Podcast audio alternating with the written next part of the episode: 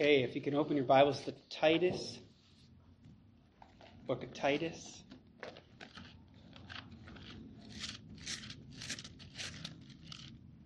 Titus chapter 3, and I should, well, getting to the end of going through Titus. Um, it's been interesting diving into the book. Um, didn't spend as much time on this one, but that's fine. Uh, I was able to thankfully get some study in it. But it's Titus is an amazing book. It's very short, but a lot of different. The main things we talked about is uh, the main theme is just the right doctrine produces right practice, right teaching. But that's really a lot of Paul's writings, or he starts off with a lot of teaching and what the truth of Scripture, or what the truth of salvation and how it affects your life, and then he gets into the practical. And that's kind of what we'll look at is that really that just doctrine, how that affects in this specific area in Titus 3. Um, but why don't we get right into Titus 3 and without further ado. So, Titus 3, chapter 1, verses 1 through 11. Put them in mind to be subject to principalities and powers, to obey magistrates, to be ready to every good work, to speak evil of no man, to be no brawlers, but gentle, showing all meekness unto all men. For we ourselves also were sometimes foolish, disobedient, deceived, serving divers lusts and pleasures, living in malice and envy, hateful and hating one another. But after that the kindness and love of God our Savior toward man appeared, not by works of righteousness which we have done, but according to his mercy he saved us, by the washing of regeneration and renewing of the Holy Ghost, which he shed on us abundantly through Jesus Christ our Savior, that being justified by his grace, we should be made heirs according to the hope of eternal life. This is a faithful saying, and these things I will that thou affirm constantly. That they which have believed in God might be careful to maintain good works. These things are good and profitable unto men. But avoid foolish questions and genealogies and contentions and strivings about the law for they are unprofitable and vain. A man that is an heretic after the first and second admonition reject, knowing that he that is such is subverted and sinneth, being condemned of himself. To say the one part thing about now studying the Bible in depth is like which theme with Paul do you go with? If you've studied Paul, it seems like in one passage, like that's the theme. No, that's the theme, and there could be several themes. But um, throughout this, so we see. Why don't we pray? Then we'll get into it. Actually, let's pray. Um, dear God, thank you for tonight, and thank you that um, you gave me the opportunity to preach. Uh, please uh, guide my words, guide my thoughts, help me to present the truth of your word um, in a uh, understandable way. But Lord, just please, uh, please help the un- truth of your scripture to be just uh, shining forth in uh, the hearts and minds of the listeners here. Um, and Lord, please put me out of the way. Just speak Speak out. Help me to speak the truth, Lord. Thank you for all you've done in Jesus' name. Amen. So, at the so Titus chapter three, though, and we have gone over, like I said, um, throughout Titus. It has started out in Titus chapter one. He gives a what a bishop bishop must be. A bishop must be blameless, and he gives the example of how the leaders in the church ought to be. And then he gives some there's a lot of antithetical type people in the same book.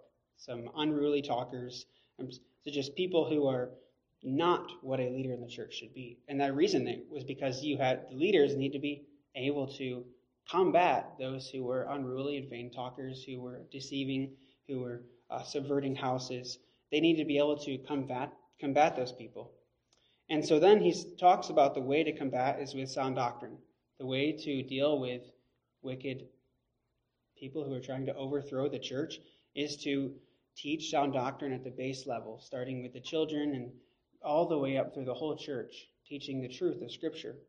And that and just in a practical, very practical way. And then he goes on, and in there, of course, throughout these little side things of where he goes off on a tangent. It's not a tangent; it does go into, but it almost seems like it just exploding into about God, about um, salvation and what God did in salvation. And at the end of chapter 15, he says, These things speak and exhort and rebuke with all authority. Let no man despise thee. So he says to be very confident, very uh, strong in the way he says it. Let no man despise thee. Speak it with authority. Speak these truths with a scripture. And what he was talking about was um, right before that, with the grace of God, the bring of salvation, hath appeared to all men. and that it teaches us to deny ungodliness. It says, Look for the blessed hope. Um, and that blessed hope and the glorious appearing of, of the great God and our Jesus, Savior, Jesus Christ, and that His coming makes us, He purified us to make us a peculiar people and to be zealous of good works. And that idea of good works keeps coming up throughout the book, over and over and over again. And he ends and says, These things speak and exhort and rebuke with all authority, and to let no man despise thee. But then in verse 1, he says, Put them in mind to be subject to principalities, powers. So he starts off saying, Put them in mind, which has the idea of remind them. And so throughout this passage, um, we see that the one in authority has been given an example of how to lead in this age. There's different examples throughout this, but one aspect is to lead very confidently, to lead that you know that is the truth, but also understand and as we'll as we'll go through, remind those. Be in a understanding, be understanding in the way that you disciple. And we'll get into that what that means. Because he goes into then and says, because you guys were wicked heathens at one point. But Christ is the one that saved you. So don't get all high and don't get on your high horse. Be patient with these people, but put, put them in mind. As uh, Matthew Henry said, ministers are the rememberers of their people of their of their duties. So you could say of their people's duties. He said that is the job of ministers. Matthew Henry said that, and that is the idea here to continually put them in mind. And so, what kind of things does he tell them to put in mind? But that's we'll get into that. But uh, this is also important for the not pastor, but the parent, the father, the um, if you are in some sort of discipleship or leadership position, which all of us in one sense are, being reminding those who you are tr- teaching, reminding them of the truth of Scripture. There, we get to here into their duties. So put them in mind to do what? To be subject to principalities and powers, to obey magistrates, to be ready to every good work, to speak evil of no man, to be no brawlers, but gentle, showing all meekness unto all men. So these are things that are very practical. So it is a job of the spiritual leader to continually put before his people and their duties before God, to put before his people their duties before God in their personal, social, and civil lives. So we've kind of already gotten to personal and social, their personal lives in chapter 2. He talks about the aged women, the young women, the young men, the older men. It gets a little bit more specific and servants in their with their masters. So in social lives, but also their civil, political lives. Right? That's kind of what it's talking about. Principalities, powers, um, obey magistrates. All principalities have powers. Is the power is also it's the word uh, that also has the authority. So he's supposed to be subject, to put himself under these people. So the, the spiritual leader is to put people before their duties before God in their personal, social, and civil lives. Uh, parents also are to do the same thing, especially fathers, to put their children, their duties in this world, and tell them the why behind it. So he tells them, though, here, we could get, um, he tells them to let me keep going. Sorry. But husbands, also husbands, to remind your wife of their duties before God, and that's what he does here. He says, put them in mind, remind them of these things. And here, our pastor is commanded by God to remind us what our duties to God and his authorities are in this world. Here, we, here specifically, we are reminded to obey civil authorities thoroughly. It's kind of interesting that he mentions magistrates, principalities, powers three different times aspects of authorities in the government. And that includes the IRS, the Congress, the president, the policeman who pulls you over and speeding, or uh, when we got when we went off the road recently, the policeman who warned us. Thankfully, it's all, but um, we have to respect him. Even, and thankfully, he was a nice guy. But sometimes policemen aren't nice. But I know as we got a police officer in here, I, I got to watch out. But they just aren't always. They have bad days too, but they are still their authority. And according to God, we are, we're obligated to respect them, to subject. So it's not that they subject us; we are supposed to subject ourselves to them, um, because God has given them our, given them authority. Um, so don't now go to the extreme example and say, well, the law, wouldn't if they tell us to go do, uh, okay, like Pastor is preaching with Ephesians, cut it out. Like, get over it. Most of the time, you're not going to have those situations. If you if it comes, you'll know. If you're supposed to go against the law, you'll, you'll know. Um, but most situations are not against your conscience and are not against God's word. So, but Christians here, he says, are not to be haphazard in government. We are prepared, he says, prepared to every good work, which reading different things, some of them will say that it's just good works in general, some are saying in context it's good works in particular with governments and civil authorities. Well, I think you could, it says every good work. So you take it however you want it, but that would also include clearly that Christians can be involved in government. I remember there was a friend of mine in high school who decided he wanted to get into politics. He might have been too young for it because honestly, high school he doesn't know that much. But people were saying he was this is an unchristian thing to try to get into the town council. But which is, doesn't make any sense. Um, but it's clearly right here. It just not saying it's, it's to be ready to every good work. So there should be an involvement. There is a way to, to um, elsewhere in Scripture we find out there is a way to deal with the government. There is a way to come about things rightly. In history to class, we talk about Martin Luther, and um, one verse that came up in there was, "Not by might or by power, but by by Spirit, saith the Lord of hosts." That's how things get done. But that doesn't mean we have to sit back and do nothing.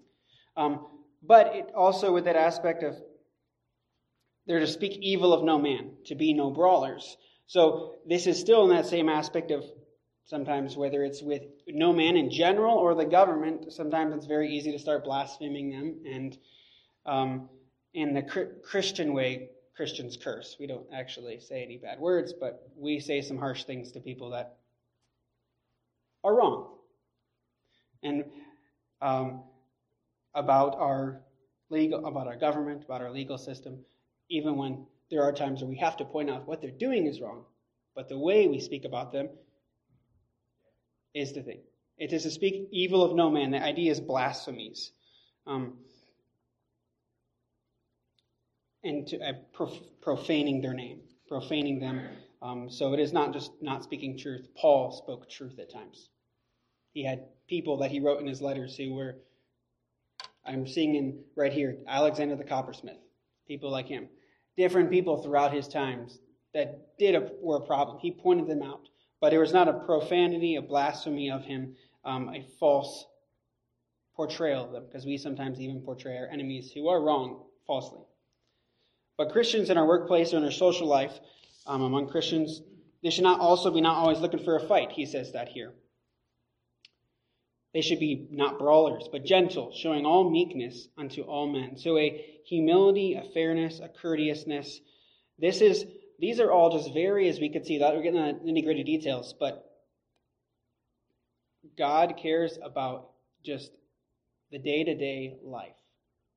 Joke about it in class sometimes. God cares about how you brush your teeth. He cares about every part of your life. And he has a plan for it, and that is including in the details in your home, but also in our. He has a plan. He's some of this comes out. I'll say this.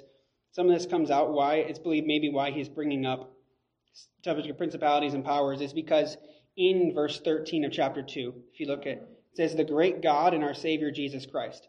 That is very likely a phrase that was used by a phrase that was many times only used for emperors and kings and to replace Jesus Christ's name in there is to say that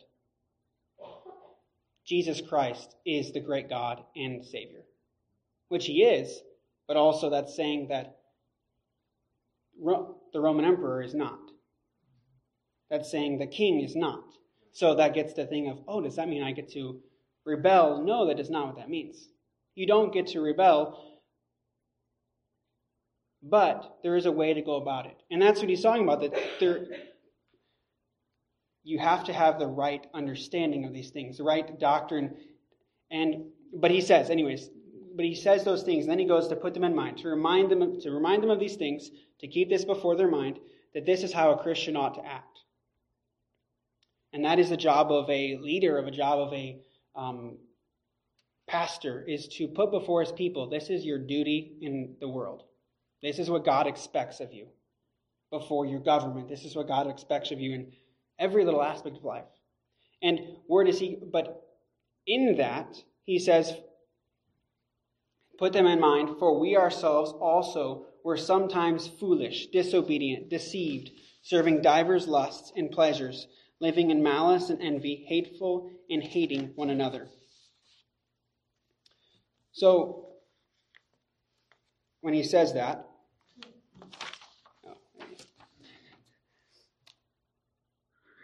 um, why does he say to put them in mind? We could say. So he says, so the answer then is a question is saying, why do we put them in mind? Why do we remind them? Let's use language that we understand at this. But he could say, put it, we could also say, continually putting it before them, putting it before their face, reminding them. Why do that? Because, verse 3, we were once just like them. Because we were there once too. We were once, whether it's someone who is a young Christian or someone who has, we're speaking about young Christians, but we could still apply it to unsaved, someone who's seeking to understand the things of Christ. Maybe they're not saved yet, but they're trying to learn. Be patient with them because you were once there. Don't think yourself any better. At one point, you had no understanding of the Bible and you didn't know where Genesis was either. You didn't know where the book of John was either at one point. And sometimes we laugh. Someone doesn't know it, but uh, that's not right because it's only really that simple thing, but it's by God's grace that you even know that where the book of Genesis is. And you know the truth of Genesis. I mean, it sounds simple, but as a new Christian, you needed your hand held as well. You were so easily deceived. In this passage, which we're not going to dive into it, but deceit, being deceived is brought up in there. Being deceived is a real thing that happens to the world, but there's this side note, but if you are deceived, God still holds you responsible. Deceit is not a saying, oh, I didn't know. You're still responsible. But we were that way at one point. We were deceived by Satan and his different traps and tricks. And at one point, we also, he says, for we ourselves sometimes were foolish foolish is the idea of ignorance. We didn't know. We had without knowledge of the things of God. And at one point, we were also were disobedient. We were rebellious. We hated God. Whether you want to say, I've always loved God, that's a lie. The Bible says otherwise. That you, that without God, you have no desire of Him. You, we, every man goes his own way. Every man is against God. So let alone God, what God told you to, you did not care what anyone would say. You didn't want to listen to your teachers or your um, those who are trying to disciple you. And even at this still the same point today, we still don't usually want to listen to um, pastor or anybody else who comes to us and says the Bible says this. You need to change. No one wants to change. We all are prideful. But we were that way once before. We also were slaves. He says, serving divers lusts and pleasures. Serving is the idea of a slave. You were a slave to. Divers is many, so many different kinds of lusts and pleasures. Lusts, of course, is desires, passions. Pleasures is not saying they were, it's a neutral term, but it's not meaning they're bad, but clearly here indicating that they are you were given over to those things. They had taken your life away. Whether they were good or bad things, you were pursuing after the word there is hedonism. That's the idea of there. That's where the, root word of it. So don't act prideful as if you were never once in their boat. There was a time when you could not control your eyes and lust. This is not a side note, this is not a pass for what they're doing. It's just a he's saying, be patient with them. Put it before them continually put it before them because there was a time where you had to be told 20 times.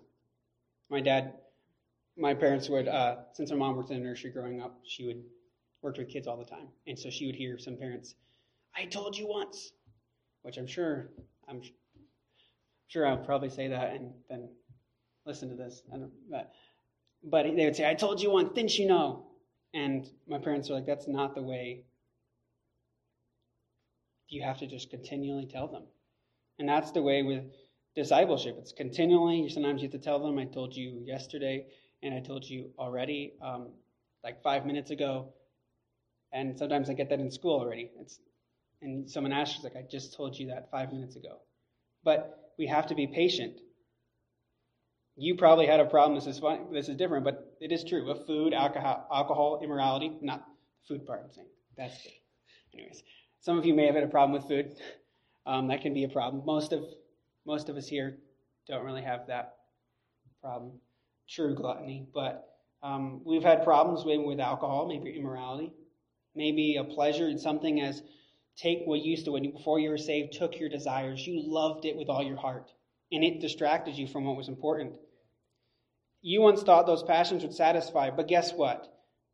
They think the same thing. They think at this point that they are satisfied. Now we don't say we don't be like the, the blind person. Let the blind person say, "Oh," or you just let him just believe what he believes and walk away.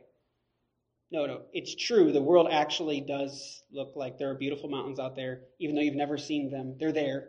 The colors are there. They're there. So we don't go on their side of it and say, "Oh, we're not trying to go to their side of the story."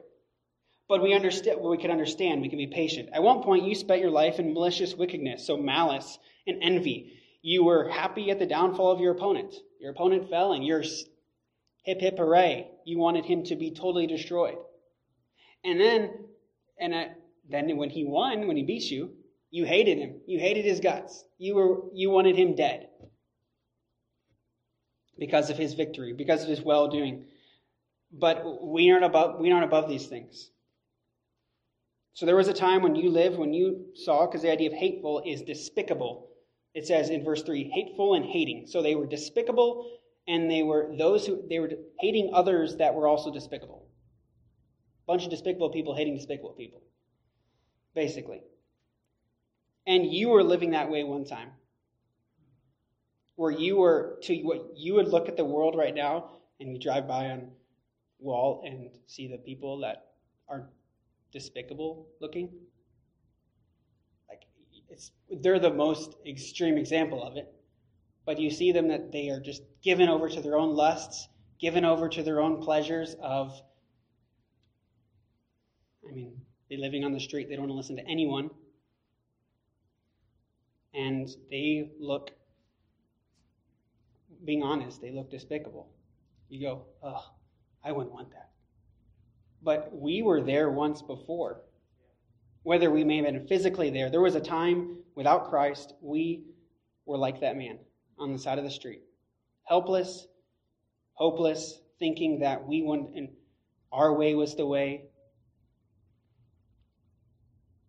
And no one who has blood running through his veins is above having ever been a part of these things. Every Christian leader at one time was in the same boat. Every Christian leader every Christian was here. As has been pointed out, well, this is specifically focused on pastoral leadership in a church. All of us are leaders and disciplers. All of us must remember where we all came from. The Bible says there is none righteous, no, not one. If you think that you have attained this on your own, then think again and consider your ways and your thoughts. If you think you have got to where you're sitting here today because you made it, you have it. I will. I would warn you because 1 John 10 says, If we say that we have not sinned, we make him a liar, and his word is not in us. If we think we got here all on our own, the Bible says, I warn you, you didn't. And so, with that, we should be patient only. Should we be patient with only because we were once there? Is it only the only reason we should be patient is because we, we understand their plight? No, because the world does the same thing.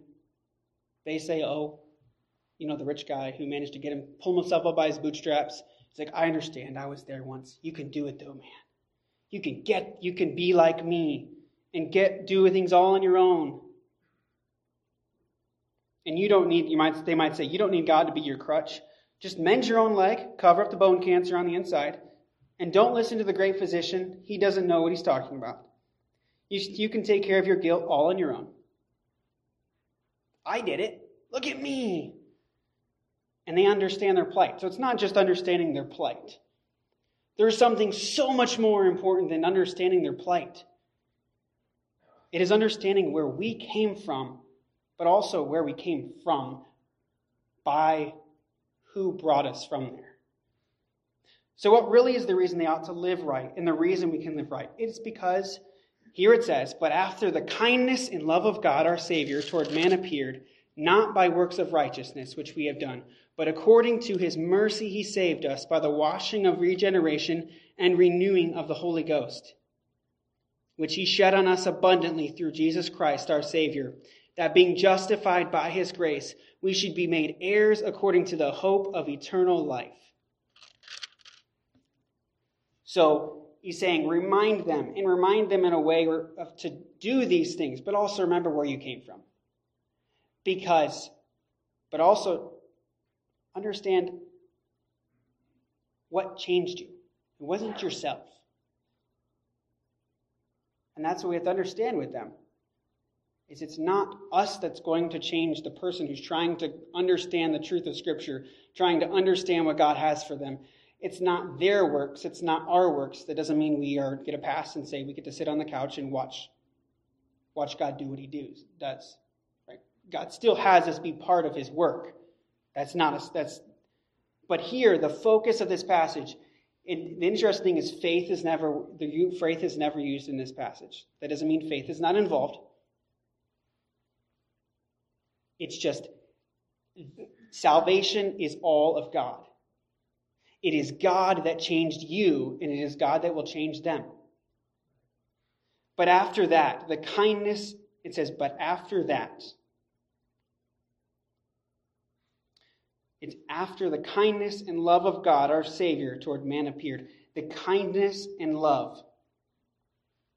The word love comes from the word we get philanthropy. Kindness also has the understanding of his goodness. So God's kindness, or his goodness, and his love for man, his philanthropy. Just like philanthropy, we know the big word talk about a philanthropist, someone who gives to people. Well, God is the ultimate philanthropist. And but he love of God our Savior. So interestingly, um, our Savior is given to Jesus. This side note, Jesus and God. So Trinity mentioned in there. But the word appeared is also appeared is also in 213. So this appearing is clear is not referring to appearing to specifically in, in this passage. Of course, by application, it definitely is. It's there, but it's not specifically. It's talking about the general Christ coming um, in verse 213 it says looking for that blessed hope and the glorious appearing of the great god and our savior jesus christ. So it's talking about um, jesus christ's appearing there. But the idea here is the love of god. So that philanthropy that goodness the kindness of god was shown in jesus christ. Jesus christ appeared and that, what he's saying is that is what changed us. Jesus Christ. Nothing else. And he says it, and in verse 5, he says that not by works of righteousness which we have done. It is Christ who saves. Righteousness has the idea of it's something just as well works of justice or it's interesting because that similar word uh, meaning is used with uh, later on talk about justified. But we try to justify ourselves with our own good works. And those don't save. Nothing we did would wash us would save us wash us regenerate us renew us or justify us nothing we did would do, and nothing we do, no good works, no, doesn't matter how good they are, will do any good when God looks at you. The Bible says your, your, your righteousnesses are as filthy rags. He looks at them and he thinks, gross. You're trying to please, you're trying to please a holy God with your own unholy works. But it's not anything we do. There's nothing we do that will save us.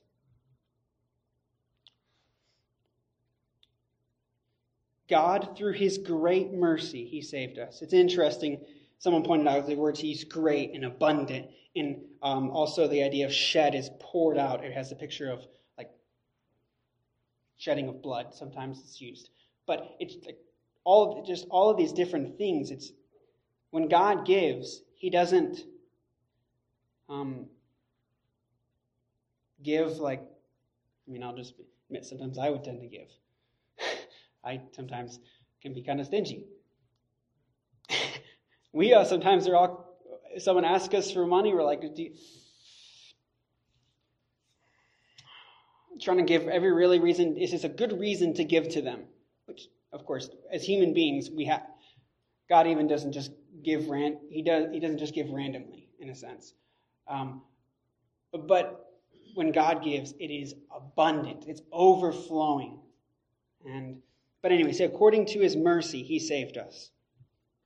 It was because God had pity, so the mercy is that we have pity or compassion on us in our sins. We're in our sins. We were we didn't deserve it. And God had pity. He had compassion. He looked on us. And in that, also with all these different things, it's impl- implied in there, but God saved us for his own pleasure, for his own glory. Just why did he save you? Because he said, I want to save him. You didn't have to. He had nothing obligated him to do so. He saved us because that was what would bring him glory, and because that's what he chose to do so.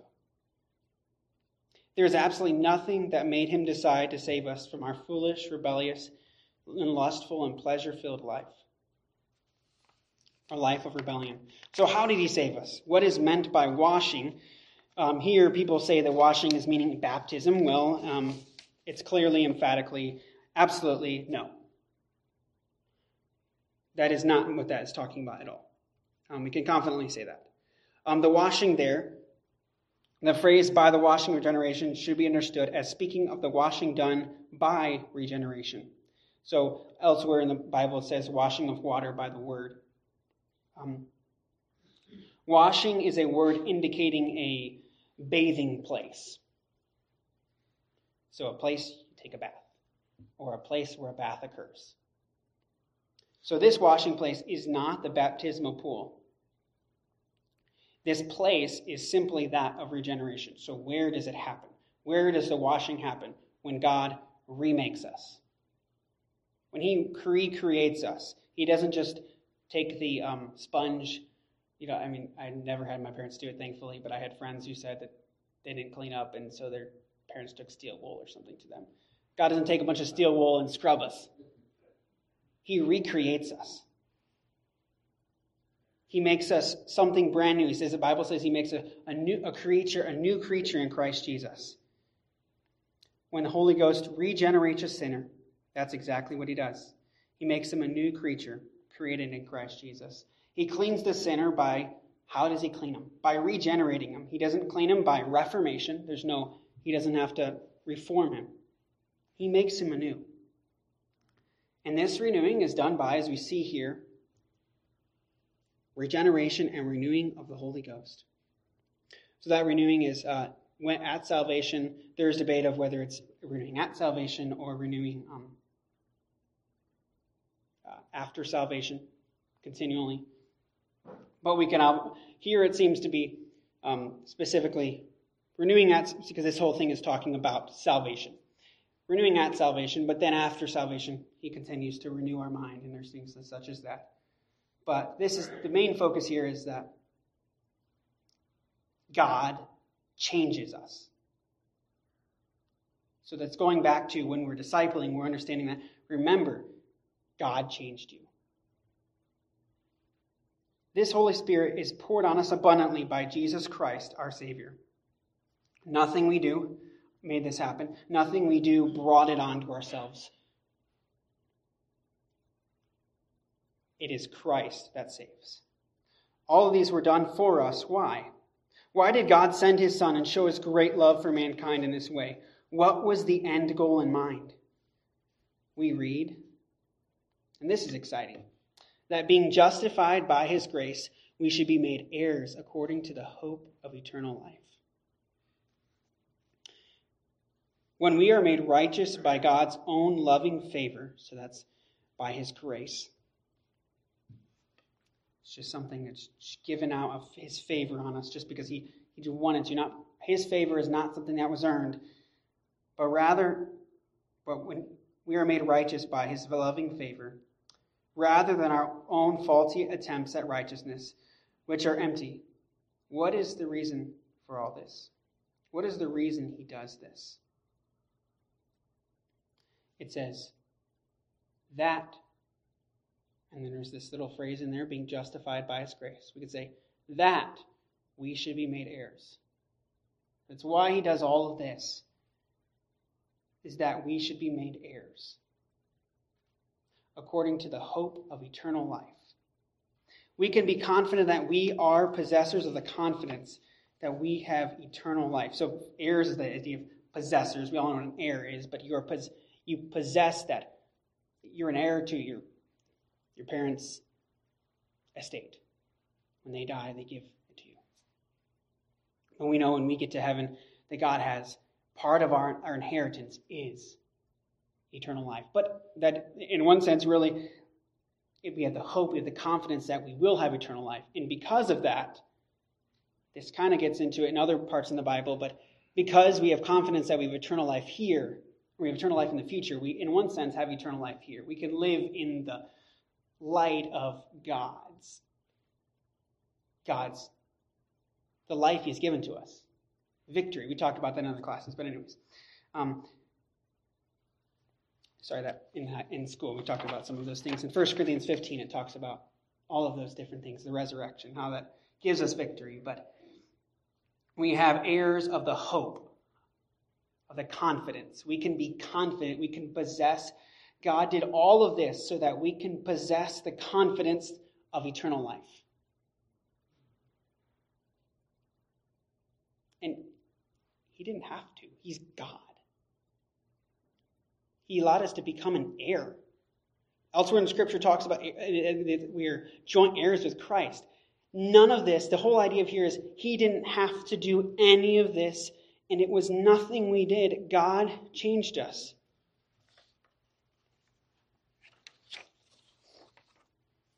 But what kind of freedom does this bring? In 2 Corinthians, we read that there is no fear in. Actually, yeah, 1 Corinthians 15 there's no fear in death. And this is how how would this make your you live your life? If to live is Christ and to die is gain. I mean, you don't go jump in front of a train because this other part that's I mean, God has to live as Christ. You have something in purpose in life, but if you die, it doesn't matter. So you can live your life all out for Christ. But we're kind of getting away from the main point here that this is all going towards. But it's so exciting.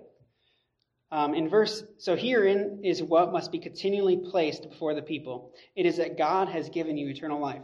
It is presenting, but really must be presenting who God is, what God has done for you. That is the job of a of a minister, of someone who is a discipling, is to put before the people who God is and how that affects their life. Okay, so God did all these great things for you. He's so good to you. He is your king. How does that affect your life?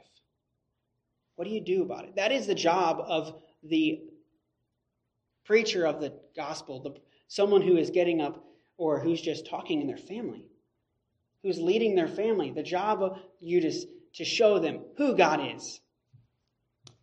But in verse 8, Paul calls this all a faithful saying. Yes, this is a faithful saying. So it's a true statement. This is many times that means it's a creed, but that's we're we're not not we don't need to worry about that really. But he's saying that this is a this is a true statement. Here he commanded Titus to speak confidently on these things and to insist on them. So he says, What I've just said, all about Christ, that he's done all these things for you. This, it's a faithful state saying. It's true. And these things I will that thou affirm constantly. So continually insist because of these is true, because what Christ has done for you, you can confidently insist that, and this is what a, someone who is a leader in their family or a leader or a discipler insist, you must do this. Whatever it is that God tells us to do, whatever application from the character of God. Because God is holy, we must be holy. Because God gives, we must give. Because God is, does good works for us, we must do good works. Because he says that they which have believed in God might be careful to maintain good works.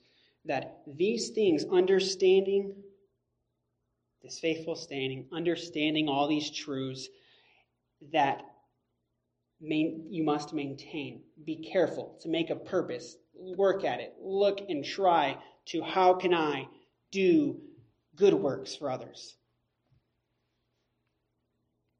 Because these things, he says, are good and profitable unto men. It sounds we don't we don't have some mystery religion. We don't have some mystical, spooky religion.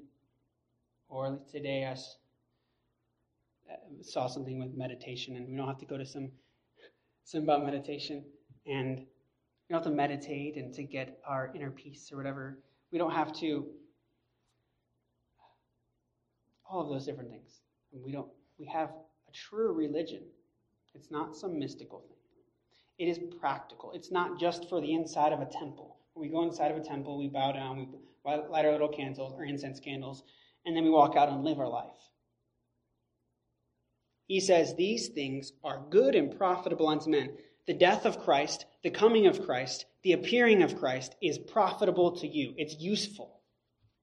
It's useful knowledge. It's not something you stuff in your head. Um, some people like to just learn facts. It's not just a fact for your fact book, it is practical, it is something useful. So, teaching on the nature of God and salvation of God is useful. It is the major part of what a pastor should teach and preach. Because Christian theology, biblical theology, is practical theology. And that's the whole idea of Titus. Good doctrine leads to good practice. Knowledge of God is practical. People will say, I don't want church and all that stuff, it's too boring.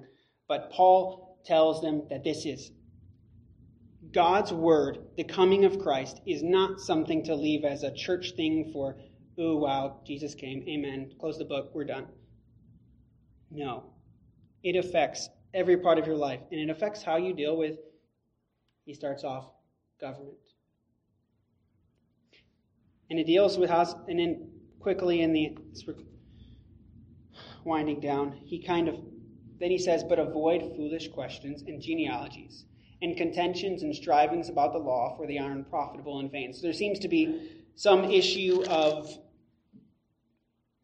division going on as it is.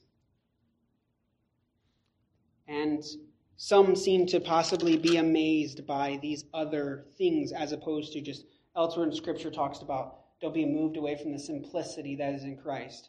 So there's people that are looking at these foolish questions, foolish idea of things, again, they don't know about they don't even know what they're talking about. And they're getting up and trying to dig into these. Maybe the Bible means this here. Well, maybe it doesn't say. Um, and people start arguing and discussing, and rather than that's not the focus. Get your mind away from focusing on all those little things that the Bible doesn't really even tell us about. Focus on your focus.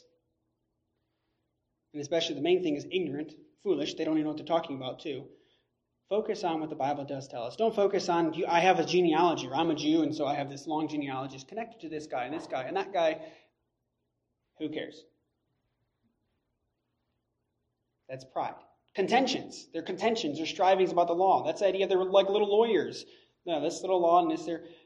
there that doesn't say there's not rules. We're not going away from that. The Bible, there's things where, where we should live according to, live a life and be disciplined. But people are strivings about the law and they're they're coming together the big idea here is they're all arguing and divided and because their way is the way that has to be right and and all of these different things he says things you guys are focused on they're unprofitable. They're empty. Focus on christ. Focus on what he has done for you. That's profitable. And then he goes and a heretic he's a heretic is someone who's divisive. He says a man that is an heretic after the first and second admonition reject knowing that he that is such is subverted and sinneth, being condemned of himself. A heretic is someone who's divisive. And these divisive people, they're like poison. These people who think they're with their pride and they want to argue about these little nitty gritty things that don't that are unprofitable and vain. They're empty. They are poison. It's like if you ever have in business situation, you have that employer employee who just anytime he's with any group, the group turns, doesn't matter if it was good before, it turns sour. That's those type of people. They're poison. They turn whatever group they're in, they make it sour, they destroy it. They're like a cancer. The Bible elsewhere talks about one person, he, he's like, eat like eats like a canker. These people who are worried about all these little things, and he says, reject, avoid. Avoid is like literally go around them when it says, but avoid foolish questions. So he's there, go that way. Make it. Don't go. Make a purpose point to avoid these things because they're unprofitable. And reject him. It says reject him, avoid him, stay away from him, knowing that he that is such is subverted and sinneth, being condemned of himself. So he's deceived. He's sinning. He's willfully sinning. And by his deceit, being deceived, by his willingly sinning, um, in that he will not receive your admission. So you're supposed to go to him twice, says first and second. Go to him. Don't just let him his own way. No. Understand he's deceived, so try to bring him back in. The goal is to bring him in the fold, but after a point, he doesn't want it. He's a cancer. Leave him alone. Knowing that he that is such is subverted and sinneth, being condemned to himself. He's condemning himself. And that's a side note, too, where he says subverted and sinneth. He's deceived and he's purposely sinning. God does not say, oh, he's subverted, he's deceived. Oh, that's all right. We'll let him get away with it. Being deceived is not an excuse for sin, which is makes it even more weighty. But being deceived, God doesn't say, "Oh, you were deceived. You're it's okay." No, it's still God still holds us accountable. He will still hold the deceiver more. He'll give them more responsibility, more accountability.